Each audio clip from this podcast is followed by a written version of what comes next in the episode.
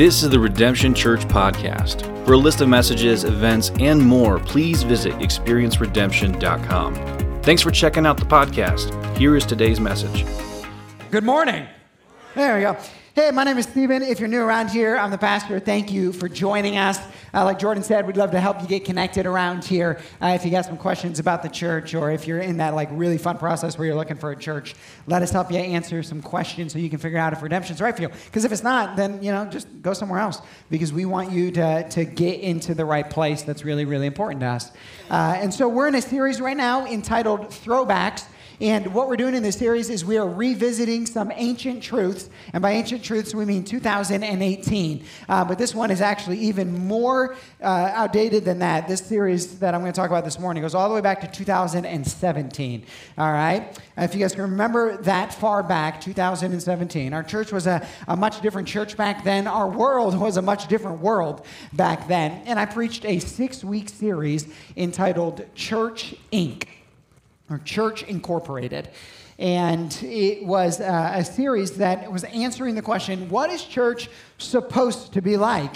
And we use the term Church Inc., obviously very intentionally, uh, to, to bring up two thoughts. One, uh, and, and we use like a Google background uh, because, eh, you know, like Google at that time was like, you know, the most corporate you can be, right? Uh, and so, like, that kind of business side of the church that we saw emerging uh, really throughout the 90s and the 2000s, and then all the way up to 2017. We'll talk more about that in a second. Uh, and then the other idea around Church Inc. was that there was a popular documentary out at the time called Food Inc., Food Incorporated. Some of you might have watched that, and it was just talking about how uh, so much of our food now is so injected with man made stuff and so manipulated by uh, by culture or by business in general that what God created to be really good, steak or chicken or whatever, uh, that because of now man's influence on it, it has lost maybe not all, but some of its nutrients or a lot of its nutrients. And as you kept kind of going through Food Inc., we saw something, and it was this uh, that not only uh, for certain things had it, had it like decayed in its nutrients, the food we were getting, but in many cases, and, and there are many studies out there saying, like, no, the way we eat right now, uh, not only is it not giving us the nutrients that we need, it's killing us, right? Like it's hurting us something that God made that was supposed to be so good. Food had been manipulated so much by man and culture that it was no longer serving its intended purpose. It was causing harm. So, Church Inc. is an examination of what is church supposed to be like because is it possible that it's been over 2000 years or uh, at least now in the last 20 30 40 50 years so manipulated by culture that was what was supposed to be so good can actually harm us now. Can, can church fail? Fail so much to be church that God intended it to be that not only does it lose its power, but if it goes too far, it can actually damage us. So that was the point of the sermon series six years ago. We were early on as a church. We were just uh, uh, probably like three or four months old when we originally went in to this series. I'm grateful by, um, by God's blessing and by the power of His Holy Spirit that as I re listen to those sermons, uh, those six sermons now, six years later, I can see God's faithful presence, his faithful protection and preservation of his church. I'm very grateful for that. And I want to revisit some of these truths this morning uh, so that as we move on into our future, or for some of you who are kind of coming in from other places and you're asking yourself the question, what is church supposed to be like, or what is redemption like? And as I do this, I think there, there could be a tendency um, to feel in this sermon that I'm being very indicting. And I do want to be humble, okay? I want to be grateful to a God who's revealed some things to us as a church church family. Um, I, I, as, a, as a, a pastor, or as we look at the Word of God as Christians, we are allowed to be indicting of certain things. If they become unbiblical, we can call that out, okay? Um, but but I, am not a huge fan of infighting. And so I do want to be careful this morning. I want to be humble in that. And I also want you to know this that we, under no uh, idea do we think we're perfect, okay? And so we will always be open to the Holy Spirit and where He is taking us as the body of Christ, okay? Uh, now, there are four statements that I want to read at the beginning. Uh, these were the four of the six sermons that I preached back then. And I want to read those four statements, and then we'll visit a text, and then we'll um, return to these four statements. Now, six years later, I think uh, these four statements are actually more prevalent or more into uh, the hearts and the minds of the entire body of Christ than they were six years ago, which kind of tells me that we were headed in the right direction six years ago. Uh, here they are. Statement one The church is not a product to consume, but about experiencing the presence of God. The presence of God. Church is not a social club, but a family. Church is not a building, but a body. Church is not a business of paid professionals, but a body of equipped disciples. Let me hit them one more time. The church is not a product to consume, but about experiencing the presence of God. The church is not a social club, but a family. The church is not a building, but a body. The church is not a business of paid professionals, but a body of equipped disciples.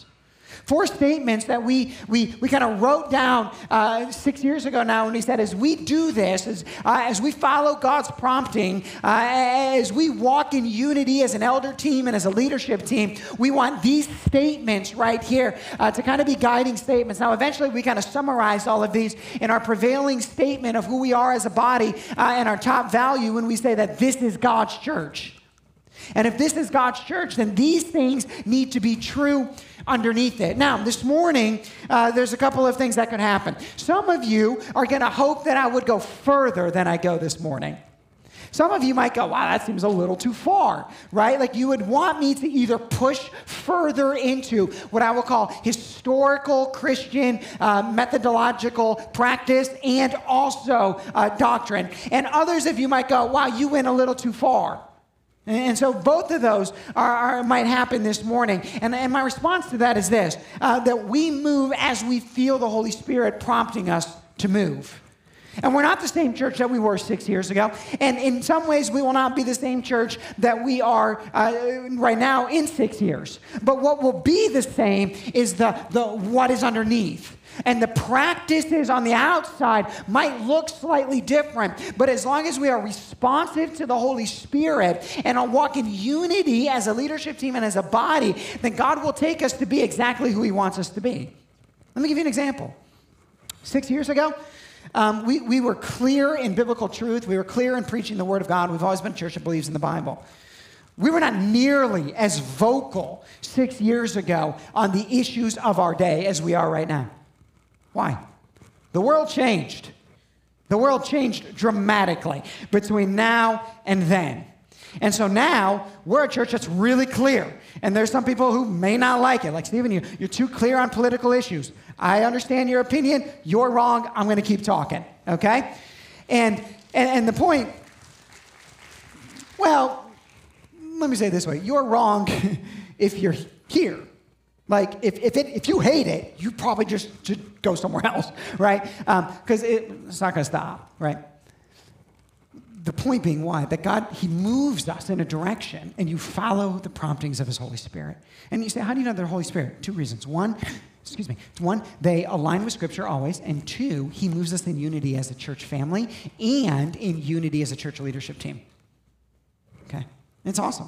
And, and, then you go, okay, the Holy Spirit's on us to do this and to move this direction. Now, let me, uh, again, I'm doing a lot of setup this morning, but I, I, am trying to summarize six sermons into one, okay? So bear with me here. I got six intros, okay? Just kidding. Now, I'm going to.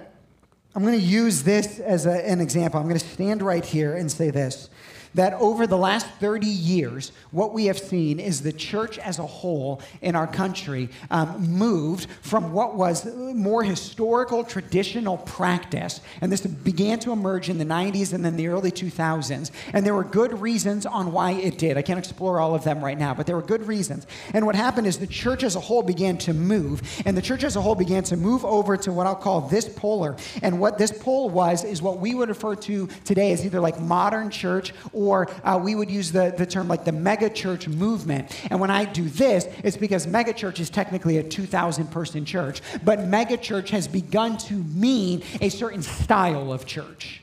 okay? Like the modern church. And what happened is the church as a whole, because it looked over and it goes, wow, people enjoy coming to church again. That's awesome. There's joy, there's energy. That's really great. There's some really good things. And what happened is the church as a whole kind of started moving itself in this direction. But then, uh, and remember, I preached this back in 2017, but then back in 2020, something happened. A lot of things happened in 2020.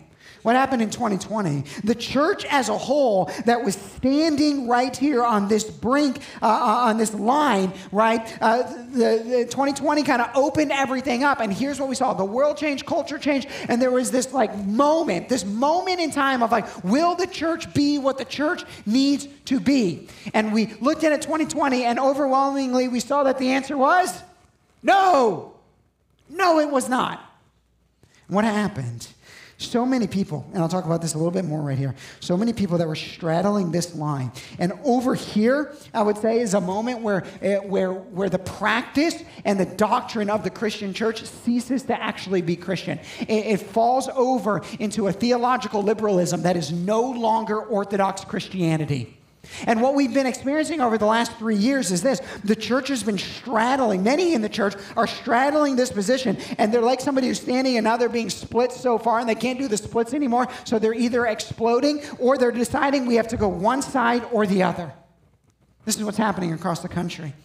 And what we're grateful for is that in like 2017, we felt like God kind of kept pushing us in this direction. And so when 2020 hit, we were a little further enough, far enough away that, that we weren't tempted in any way to fall over into the abyss like so many bodies of Christ have done. Now, here's why this is important for all of us, by the way. As the church goes, so goes the culture. The church fails first. I'm going to preach on this in a couple of weeks. Um, this is like uh, the, the end of the throwback series. Next week, uh, I've got two like precursor sermons. And then starting October 22nd, uh, we do like one, if you're new around here, we do one big series every year. We, we spend some money in advertising. We invite people to church, all of that kind of stuff. And, uh, and that's going to kick off on October 22nd. And it's a series called Two Lies and a Truth. Two lies and a truth. And it's based off of Isaiah 59 14. This is what this verse says. You're going to hear this verse a lot in the next couple weeks. It says, Truth has stumbled in the public squares. Hasn't it? Isn't that like the most obvious statement in the world right now? Like, we look out right now and we're like, they're lying. You're like, who? You're like, everybody. Everybody who has a microphone, it seems like, out in the public squares, like you listen, you go, that doesn't sound right. Um, uh, the evidence is completely against that, right? Truth has stumbled in the public squares. And one of the sermons I'm going to preach is you go, yeah, truth has stumbled in the public squares. All those people in the public squares, they're the worst. They're horrible. You know why truth has stumbled in the public squares? Because the church failed first.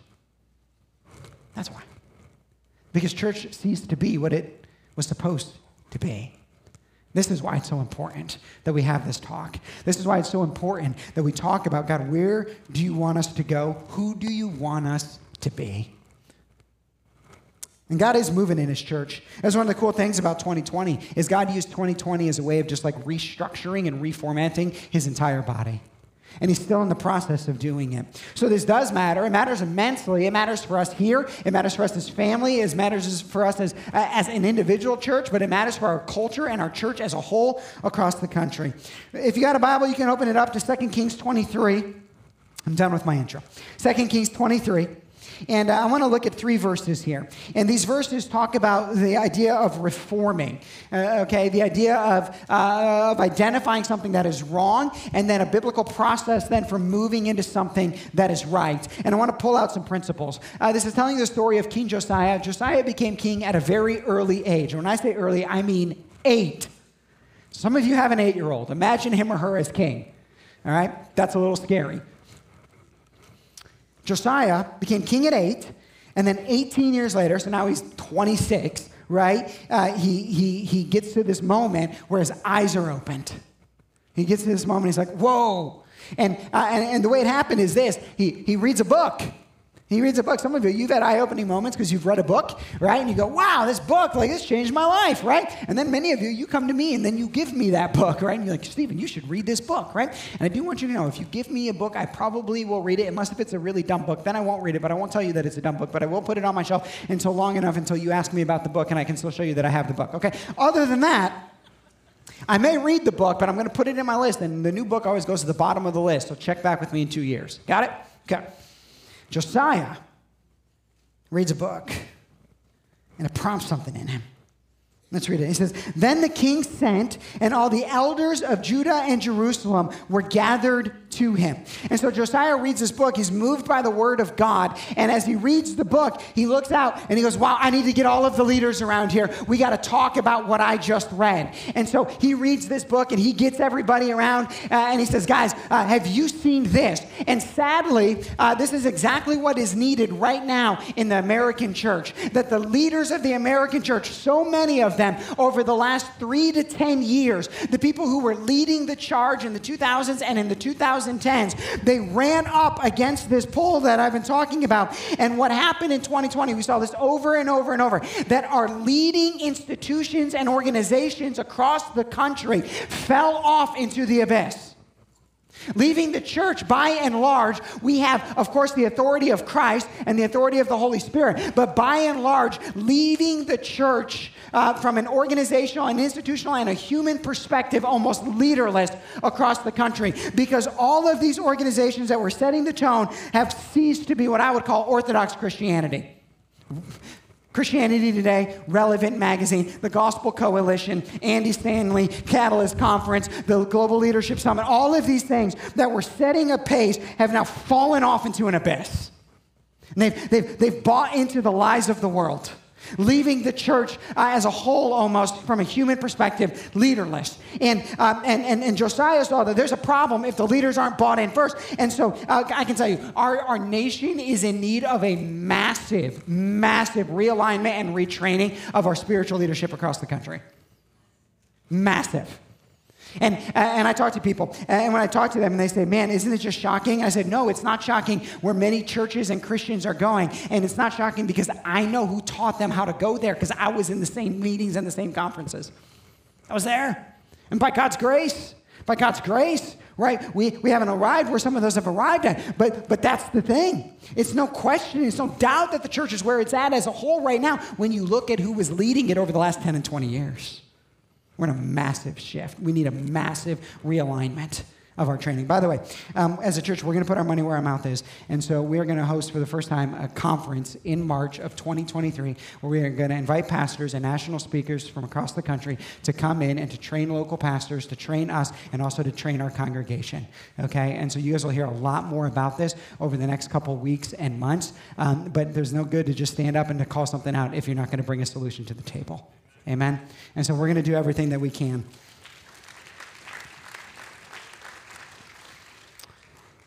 Because as goes the church, so goes the culture. Right? And so if we care about the future of our culture, we got to care about the present state of our church right? So that's the first thing that Josiah does. Here's the second thing. He says, And the king went up to the house of the Lord, and with him all the men of Judah, and all the inhabitants of Jerusalem, and the priests, and the prophets, all the people, both small and great. So all the short people, we got invited too. Amen? All right. And all you tall giants. Okay. All the people, both small and great. So what does he say next? He said, No, let's get everybody.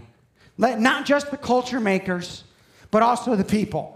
Not just the elites but also the deplorables, right? Now, everybody, okay? Um, he said, let's get them all. Let's get everybody in the same room. Let's get them all together and, uh, and let's re examine the book. And Josiah teaches us something here, very important, by the way, because what he's going to do next is he says, and he read in their hearing all the words of the book of the covenant that had been found in the house of the Lord. Josiah's like, hey, I found a book. It's called the Bible. And Josiah is teaching us something important here, by the way. He's teaching us that when we're going through a process of reformation, uh, that we, uh, the standard of what we reform back to is not a man made standard, but the standard of the Word of God. That's the standard we're reforming back to. We're not reforming back to, well, what did we do 20 years ago? Sometimes I'll hear this, people be like, oh, I don't know, Stephen. You get so political, and it's like the religious right or the moral majority of the 80s and the 90s is in an uprising again. No, no, no, no. When I'm getting political, I'm not reverting back to 1980s or 1990s Christianity. I'm reverting back to the very word of God that told us to disciple the nations under the rule and the authority of Christ. We're going back to the original book not the church of the 80s or the 90s. We're going back to the fact that Jesus said he was going to go to every city and town and he was going to bring a new message. And the word message there meant a new operating system for how we do life here on this world. That's what we're going back to. And we got scared along the way. We didn't get scared, we got complacent. And then our complacency later led to fear. That was the trajectory. The church was not afraid in the 50s, the 60s, the 70s, and the 80s, and the 90s. It was complacent. And then, because of its complacency, it lost its position. And then, when it lost its position, it became afraid. That's what happened. And so, in order to not be afraid or in order not to be attacked, what happened? All of the leading institutions, organizations, and people who were um, straddling the line of Orthodox Christianity and uh, theological liberalism that it ceases to be Christianity, many of them, out of their fear, just fell over to the other side. What a tragedy. What a tragedy. It's time to bring back all of the people, by the way, that are right here on the line and pull them back to a center that is still Orthodox Christianity. So, he read in their hearing all the words of the book of the covenant that had been found in the house of the Lord. In other words, he, uh, he read Deuteronomy, the entire book of Deuteronomy. 31 chapters. And what he did is he got all the people there and he said, All right, everybody, stand up for the reading of the word, right? He got it in there, and then he read 31 chapters. So if you ever complain, right, about our Bible reading or how long you have to stand at church, that was a long day. He read all 31 chapters of the book of Deuteronomy, the book of the covenant. And the word covenant there is important because what Josiah was saying is this our system has gotten so messed up that it's actually taken us out of proper relationship with God. Come on. Is it not possible to see that somehow in many circles the church systems have gotten so messed up that it has taken us out of proper relationship with God? It's all over. It's all over. And it has. And so he gets them all in. He says, We got to return to proper relationship with God. And we're going to do that by reading the book of the covenant, all 31 chapters uh, of the book of Deuteronomy. Now, a covenant, by the way, is a uh, it's a strongest type of human relationship that can be formed. That's why we call it the marriage covenant. Uh, a covenant, a couple things about a covenant. Uh, a covenant uh, it has both legal and relational elements, so like legal and love. Uh, and so those two things coming together. in a covenant, there are intended blessings and cursings based upon obedience or disobedience. And in a covenant, there's this idea idea that you would rather die than depart from a covenant. So, a marriage covenant, right? When you enter into it, what are you saying? You're saying, I'd rather die than depart, right? That's a covenant. I'd rather die than depart. And ultimately, we enter into a covenant with the Heavenly Father. And how did we enter in? Well, He didn't want us to die, so He died for us so that He would never have to depart from us. So we enter into a covenant with him. And Josiah says, We got to get back into covenant here. We got to get back into relationship. And so then he reads out to them the entire chapter. And then at the end of it, it says, And the king stood by the pillar and he made a covenant before the Lord. In, other words, Josiah is saying, I would rather die than depart from this, Lord. I would rather die than to depart uh, from this. And this is a statement to walk after the Lord and to keep his commandments, his testimonies, and his statutes. There are little differences in all three of those things. With all of his heart and all of his soul to perform the words of this covenant that were written in this book.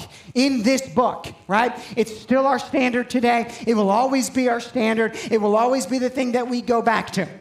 He says, to this book, and all the people join in the covenant. The leader went first. The church, by the way, the, the church in our culture, the church fails first, and the church fails first because leaders fail first. Because leaders fail first. And then when leaders fail first, churches fail and people follow. That's why one of the strategies for reforming culture has to be retraining our spiritual leaders. Has to be. Because uh, then, as leaders go, then churches will go, and then and then whole congregations will go. And Josiah here is teaching us something important. Reformation can't happen just because of a couple of people or a couple of leaders. Reformation has to be an uprising of the entire body. And so Josiah says, I'll go first. And what he's saying is this He's saying, I'm all in. I am in heart, mind, soul, and strength. He's saying, God, you're all that I want. Uh, in our modern language, I would say it this way What Josiah was saying is, I'm not going to straddle some kind of line between what is biblical, true, Orthodox Christianity and what is the world. He says, We're not going to straddle. We're going to run from the opposite. We're going to run from that. We're not going to try to mirror the world anymore. And what Church Inc., Church Incorporated, what it tried to do is it tried to create an environment under the guise of bringing people in that you could have a little bit of the best of both. But if you uh, eventually, if you hung around here in the middle, then eventually you would love the Lord your God with all your heart, soul, mind, and strength. And then we got to 2020 when it actually mattered and we realized the system didn't work. It didn't work. And all of the people, uh, so many of the people that were grown up in this, it was like the parable of the sower was just happening out in front of us, and the world was just plucking up seed. And then so many fell. So many fell. Churches, entities, the whole thing. Right? And Josiah said, no, no, no, no, no, no. If you want to do this right, you've got to go all in. You don't get to straddle a middle ground. This is not the time. Not that there is ever a time, but this is not the time for confused Christianity. This is not the time where either, and let me hit two, either theologically or, or in your actions. Some of you, you're, you're in on like the, theo- the theology stuff. You're like, I, I don't believe the, the, the, the theology that is, that is unorthodox. I'm, I'm out. I've rejected that. But some of us, we still are in our practice. Let me, let me hit here for a second. You, you would say, yes, no, theologically, I'm in. What about practically? Does your life align with the fullness of Scripture? Are you being obedient? Or are you saying, no, theologically, I'm in? Yes. Okay, but I still get to do whatever I want practically. You're still straddling it too, friend. You might not be straddling it theologically, but you are when it comes to your sexual ethic, you are when it comes to your financial outlook. You are when it comes to the way you use your language. You're still straddling. Friendship with the world is enmity with God. You, you got to abandon it both theologically and practically, or and personally. Say, no, no, no. I'm all in. I'm all into everything it says. This is the time for Christians who look and say, I want all that the Bible has and nothing that the world has. I'm all in. I'm all in. I'm all in. And that's what Josiah said. He said, We got to go all in here, people. He said, We've gotten away. We've got to reform. We've got to reform back to the Word of God. And the only way, if you're reforming back to the Word of God, is just to jump all in. And so that's what Josiah did, and that's how he led the church, uh, or the nation of Israel to do it. And what I'm suggesting, if you're following my thesis here this morning, what I'm suggesting is that the church as a whole, as a nation, was kind of straddling this line, and what it needs to do is start moving its way back. And as I look over the last six years, I actually tracked this out and kind of charted it out um, as the Holy Spirit has led us over the last six years. And again, like I said earlier, some of us, some of you might want us to move faster. Some of you might would say, uh, you move too fast. And there have been stops along the way, by the way, when the Holy Spirit was leading us, okay? I'm wearing my Revere shirt this morning. Uh, do you know that last year we lost some people in the church when we announced that we were starting a college? They left. They, they, they said, nope, it's too far. I'm out, right? And, uh, and, and we just looked at each other as elders and we're like, okay. Like, this is what God has called us to do. And if you can't, if you if you can't go with us, that's fine. But God has called us to do it, right? Um, I don't think anybody left over the Mayflower unless they got like a bad tomato. I don't know, but you, someone can tell me, right? Then, then the next step was like God calling us to, to, to raise our voices when it comes to things like issue one, right? And I don't know if we've lost people, but I can also tell you I don't care if we've lost people, right? Over this kind of stuff. Why? Because we're following His Spirit. We're following His Spirit. And by the way, here's the beautiful, amazing thing that is, we have made these moves following the Holy Spirit in conjunction with the Word of God and our leadership as a church. That what has happened, and this is just by God's blessing, that what has happened is we have not gotten smaller and quieter, we've actually gotten larger and a higher voice. Praise God for that. It could have been the opposite. It could have been the opposite, right? Like this morning could have been Tom Frank and I flipping pancakes and saying, well, this is fun, right? Like just the three of us back because Tom said he would never quit, right, Tom? Right, okay.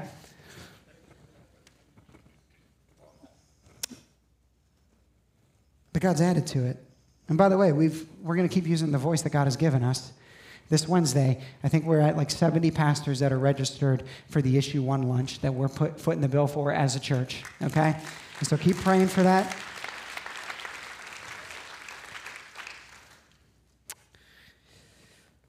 I'm not even talking at it or anything. It's kind of fun. I'm like on this shadow mission. I don't think anyone knows that we had anything to do with it. It's great. And I was like, y'all can just pretend because everyone knows who I am. They know my voice. They know how vocal that I am, right? And so I was like, listen, I'll just play in the background and try to get everybody in the room, okay? And it's been kind of fun right? Um, and, and, and, we're, and we're going to see the message that we want to get out, get out. And it's really cool, guys.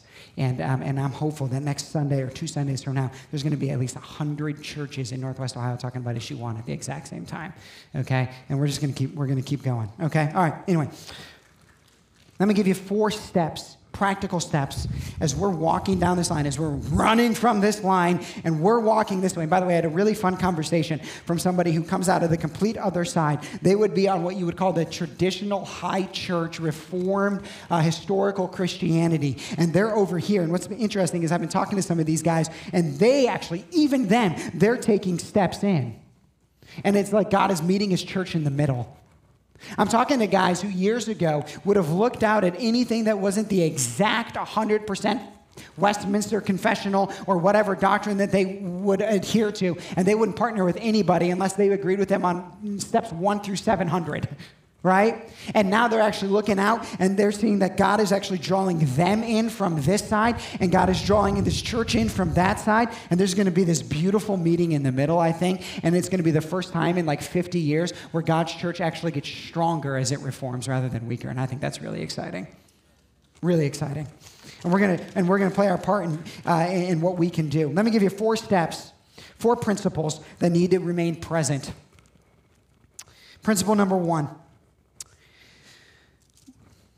and I think we have done these, by the way, but we always want to remind ourselves and we always want to be humble and we always want to check ourselves. Principle number one we need to remove and reform. We need to remove product and performance driven church with presence driven church. Okay? That's number one. Let me read Second Chronicles chapter 7. Second Chronicles chapter 7 says this. This is right at the end. This is I always whenever I teach on this, I always say, this is a good day at church. Okay, it's a good day at church. It's after a prayer that Solomon prayed to dedicate the temple. And this is what happens after the prayer. As soon as Solomon finished his prayer, fire came down from heaven and consumed the burnt offering and the sacrifices, and the glory of the Lord filled the temple. And the priest could not enter the house of the Lord because the glory of the Lord filled the Lord's house. When all the people of Israel saw the fire come down and the glory of the Lord on the temple, they bowed down with their faces to the ground on the pavement and worshiped and gave thanks the Lord, saying, For he is good, for his steadfast love endures forever. Amen. That's a good day at church. I'm still waiting for that one. I don't know if we need the fire, like the actual fire, but we'll take the fire of the Holy Spirit, right? And what happened? At the end of service, at the end of the church service here, where everybody is doing what? Walking out going, man, I feel great. This is awesome. That, that last song was killer.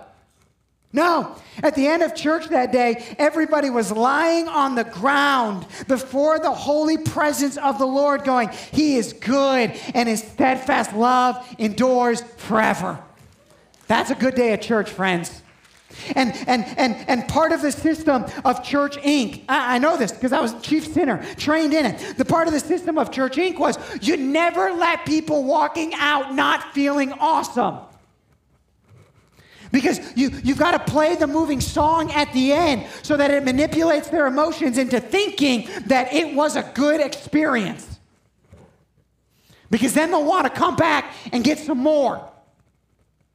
Man, there are Sundays when we leave here and it kind of feels like a funeral. And I'm all right because some of y'all need some things that need to die in you. Okay? And so you need to put it to death.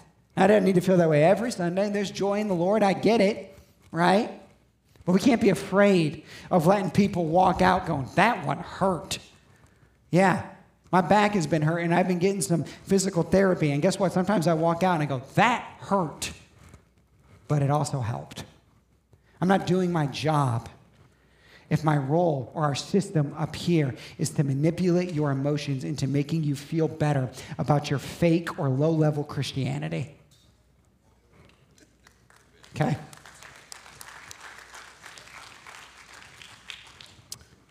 I kind of can't believe I just said that one. That just came out. Wow.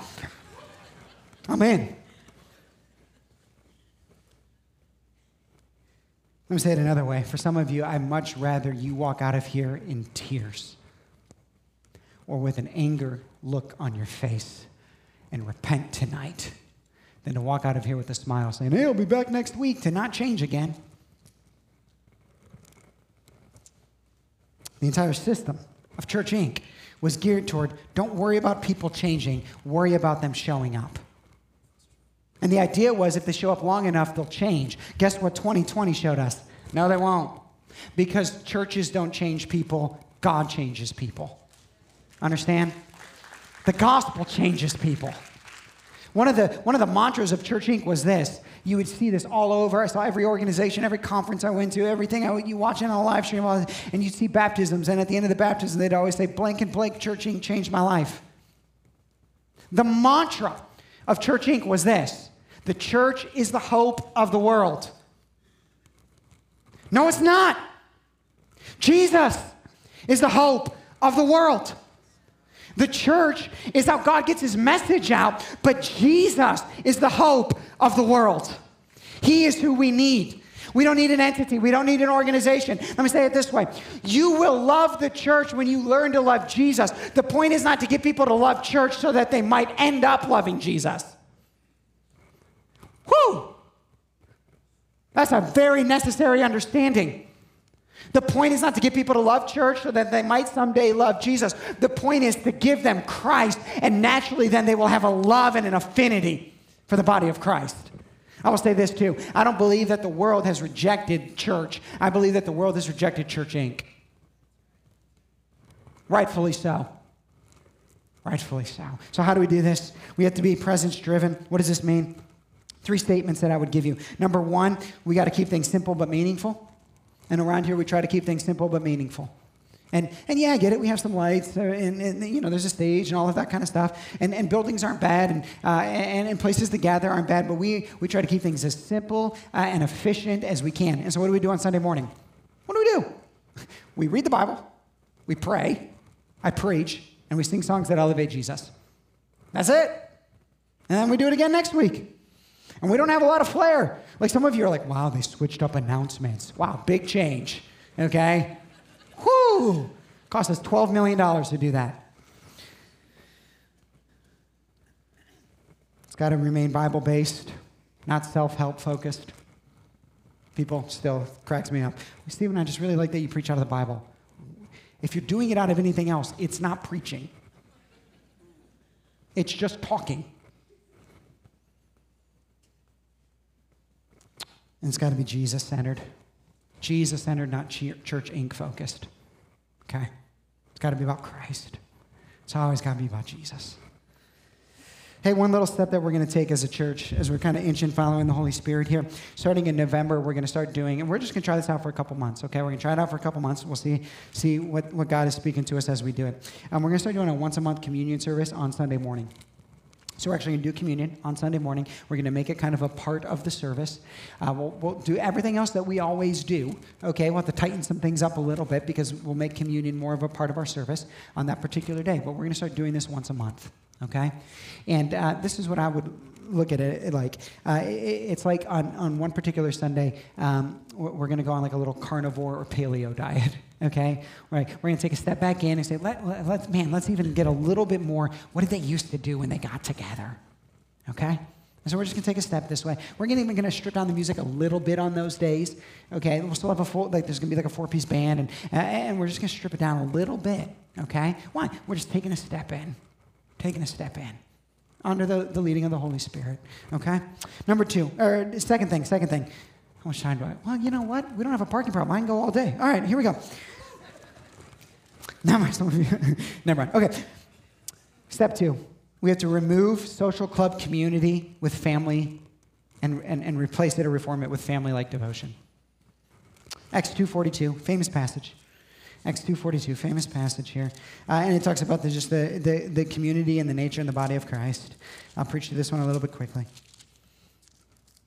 Acts 2.42 says this, And they devoted themselves to the apostles' teaching. So if you ask me, why do you do what we do on Sunday morning? Apostles' teaching, right? Uh, to the fellowship, right? To the breaking of bread. That's communion. That's why we're going to start doing that once a month, right? And the prayers.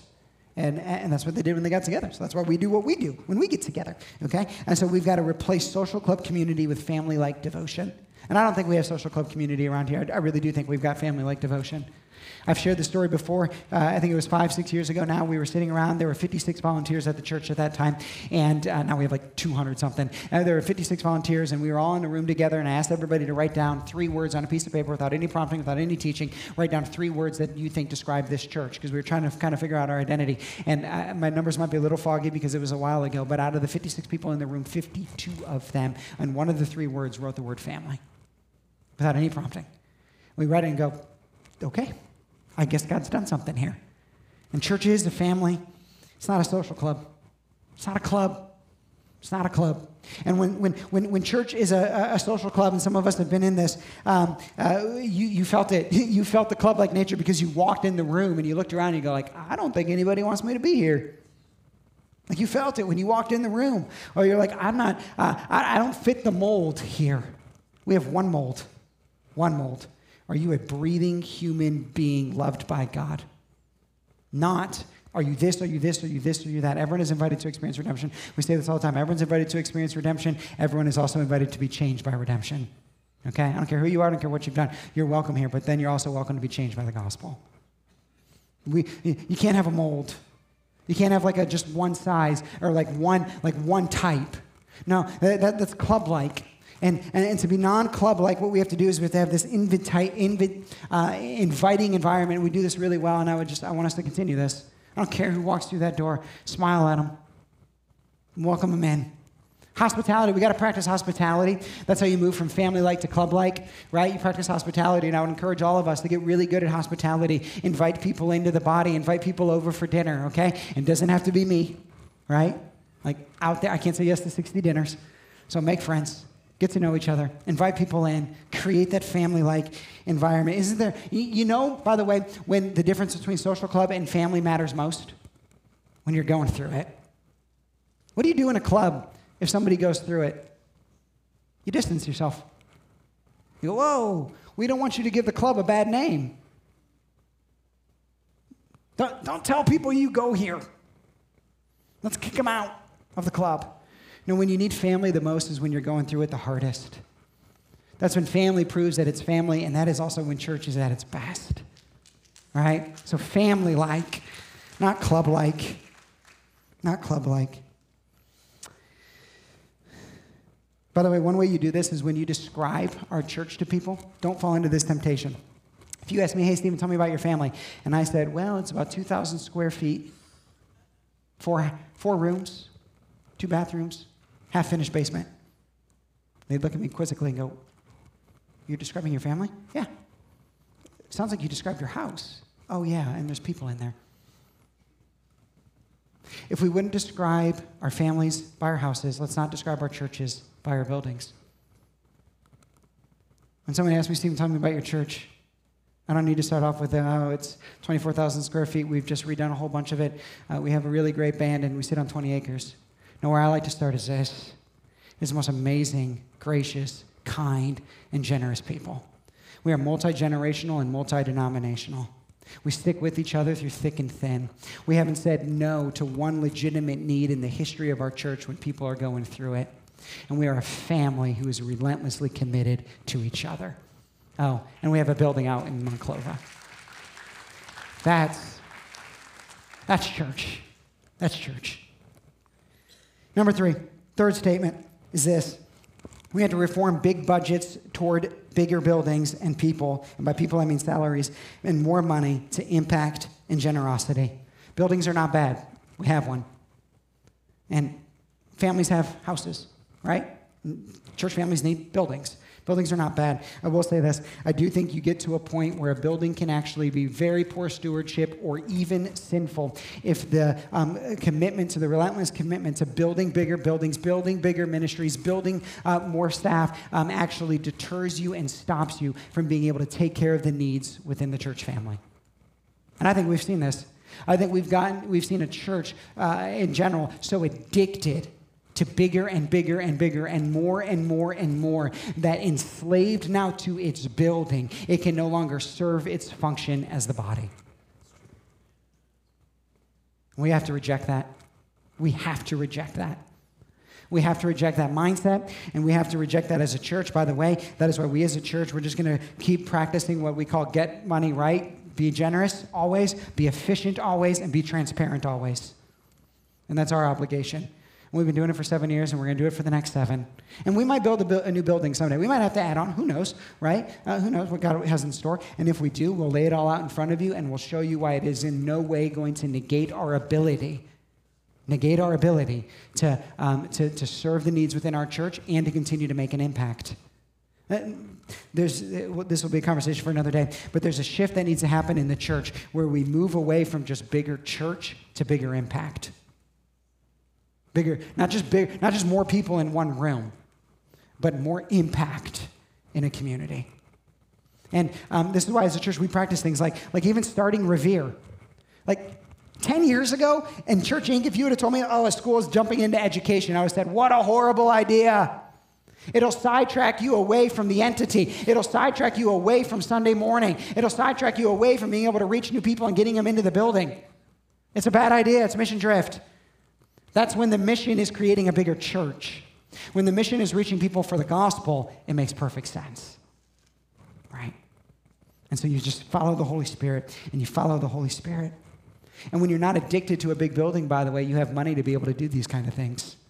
When you're not addicted to a bigger building, you have money to uh, look at a group of pastors and say, we'll foot the bill for everyone for lunch.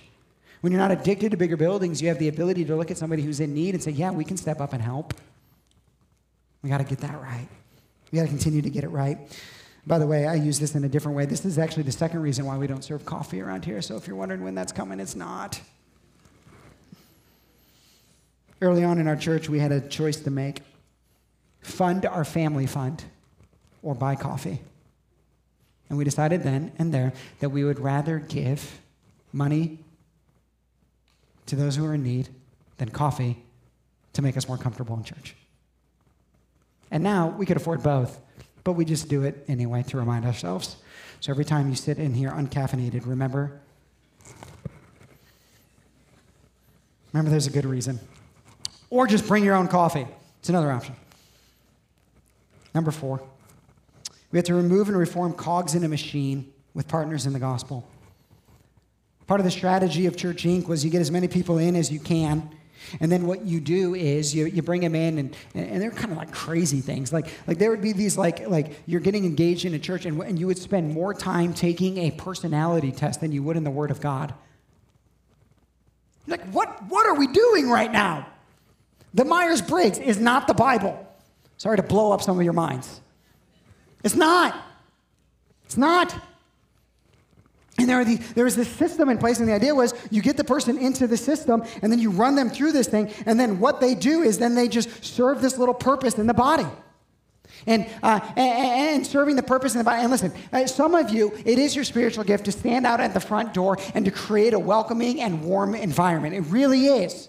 Okay, um, and, and like, but but for many people who are even greeters, like you're just serving a role, and it's awesome that you do. And can I tell you something? God has more for you than just that. Like, it's not just about being a cog in a machine, it's about becoming a full fledged partner in the gospel. And so that's why in 2024, by the way, we're going to release uh, partnership level two, where we're going to talk about not just how do you engage around here, but how do you now step into what Ephesians 4 calls being equipped for ministry.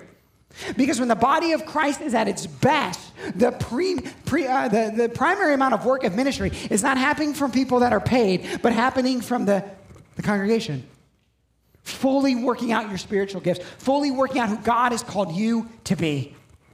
And this is the kind of body of Christ, then, that when we have these crisis moments, is strong enough to see the temptation of falling into the abyss and not doing it and running in back to the middle. And what I believe that God is doing right now is He is circling His church up from both sides uh, uh, uh of, of I don't know if this is the aisle here, but whatever this is, both sides, both poles, and he's bringing it back in and he's strengthening it to equip the saints now uh, for a reformation of his church. And I do believe, by God's grace, that church will look different 10, 20, 30, 40 years as he's pulling us back into what it was supposed to be like. And why is this important? We know it is important because when church is done poorly, it can be the worst. And some of us, we have seen this, right? We have seen church full of gossip and slander. We have seen it more about performance than presence. We have seen it elevate the organization over individuals. We have seen it being more about growing a brand than growing the kingdom. We have seen it void of Holy Spirit power, but really good at man made manipulation. We have seen selfish men and women at the helm of it, using it to elevate themselves instead of the gospel. And we have seen it lead to division, dissension, and despair. But many of us, and by God's grace, I would say many of us have experienced this over the last six or seven years. We have seen church at its best.